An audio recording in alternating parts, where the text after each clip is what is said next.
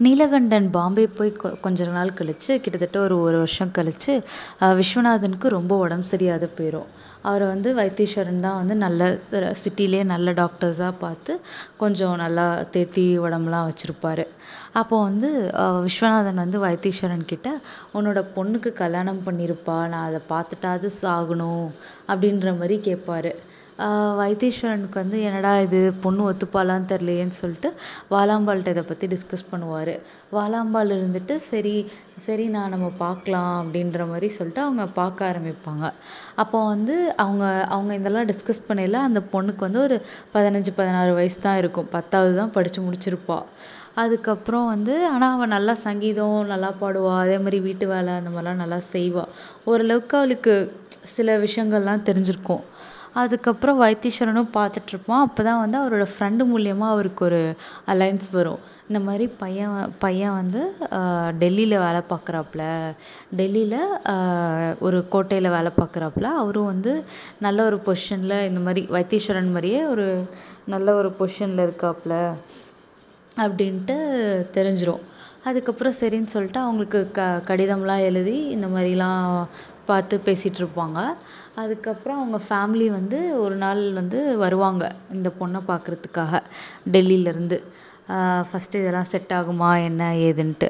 அதுக்கப்புறம் அவங்களாம் வந்து ஃபஸ்ட்டு பேசுவாங்க. இந்த மாதிரி வைத்தீஸ்வரன் கிட்ட விஸ்வநாதன் கிட்டலாம். இவங்களுக்கும் அவங்கள பிடிச்சிரும் அவங்களுக்கும் இவங்கள பிடிச்சிரும். அதுக்கப்புறம் வந்து சரின்னு சொல்லிட்டு நீலகண்டனுக்கு கடிதம் எழுதுவார் வைத்தீஸ்வரன். இந்த மாதிரி ஃபிக்ஸ் பண்ணியிருக்கோம் நீயும் வரியா? அப்படின்ட்டு.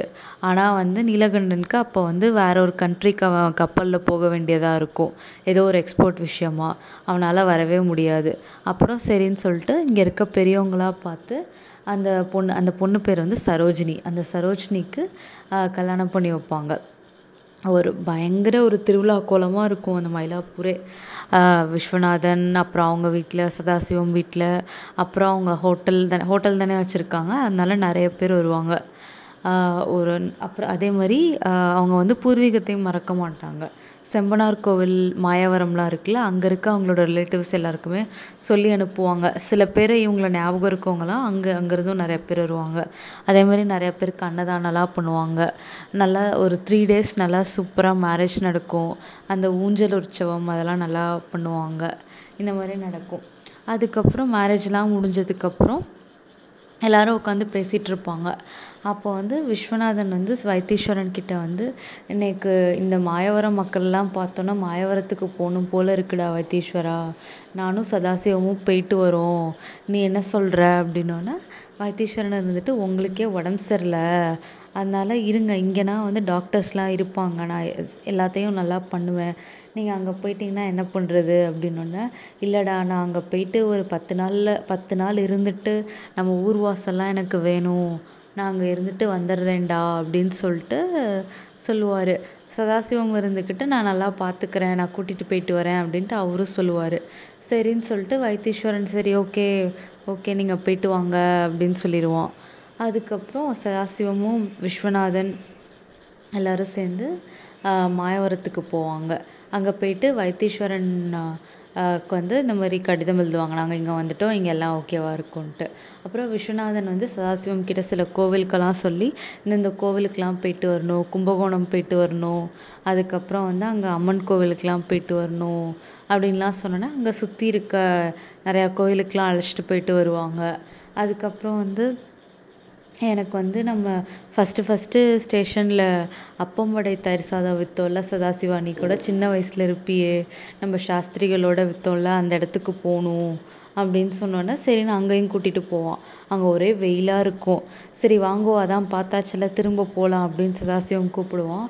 ஆனால் விஸ்வநாதனுக்கு வந்து அவரோட அந்த இட அந்த பழைய நினைவுகள்லாம் வரும். காலையில் ஏர்லி மார்னிங் சுட சுட ஓடி ஓடி போய் விற்றது அதே மாதிரி பி மக்கள் வந்து அவங்கக்கிட்ட மொய் மொய்க்கிறது அவங்களோட திங்ஸ்க்காக ஐ மீன் அந்த அப்பம் வடை தயிர் அதே மாதிரி ஈவினிங் ஆனால் அங்கே போகிறது இந்த மாதிரி பல வருஷங்கள் அவங்க கஷ்டப்பட்டது பொம்மனாட்டிகள்லாம் கஷ்டப்படுத்திட்டோம்டா சதாசிவா அப்படின்னு சொல்லிட்டு ரொம்ப கண்ணீர் விடுவார். கொஞ்ச நேரம் அங்கேயே ஸ்டேஷன்லேயே உட்காந்து உட்காந்துருப்பாரு ஒரு கம்பத்துக்கு அடியில் ஒரு சேர் இருக்கும். அங்கேயே உட்காந்து இதெல்லாம் யோசிச்சிட்ருப்பார் திடீர்னு வந்து அப்படியே சாஞ்சிருவார். என்ன சதாசிவம் வந்து தண்ணி தெளித்து பார்க்குறதுக்குள்ள அவர் உயிரே விட்டிருப்பாரு. அதுக்கப்புறம் அவன் வந்து எல்லாத்துக்கும் தகவல் சொல்லுவான். அதுக்கப்புறம் அவரோட இதை வந்து அங்கேயே வந்து அவரோட உடலை வந்து எரிச்சிருவாங்க. இந்த மாதிரி போயிட்டிருக்கும்.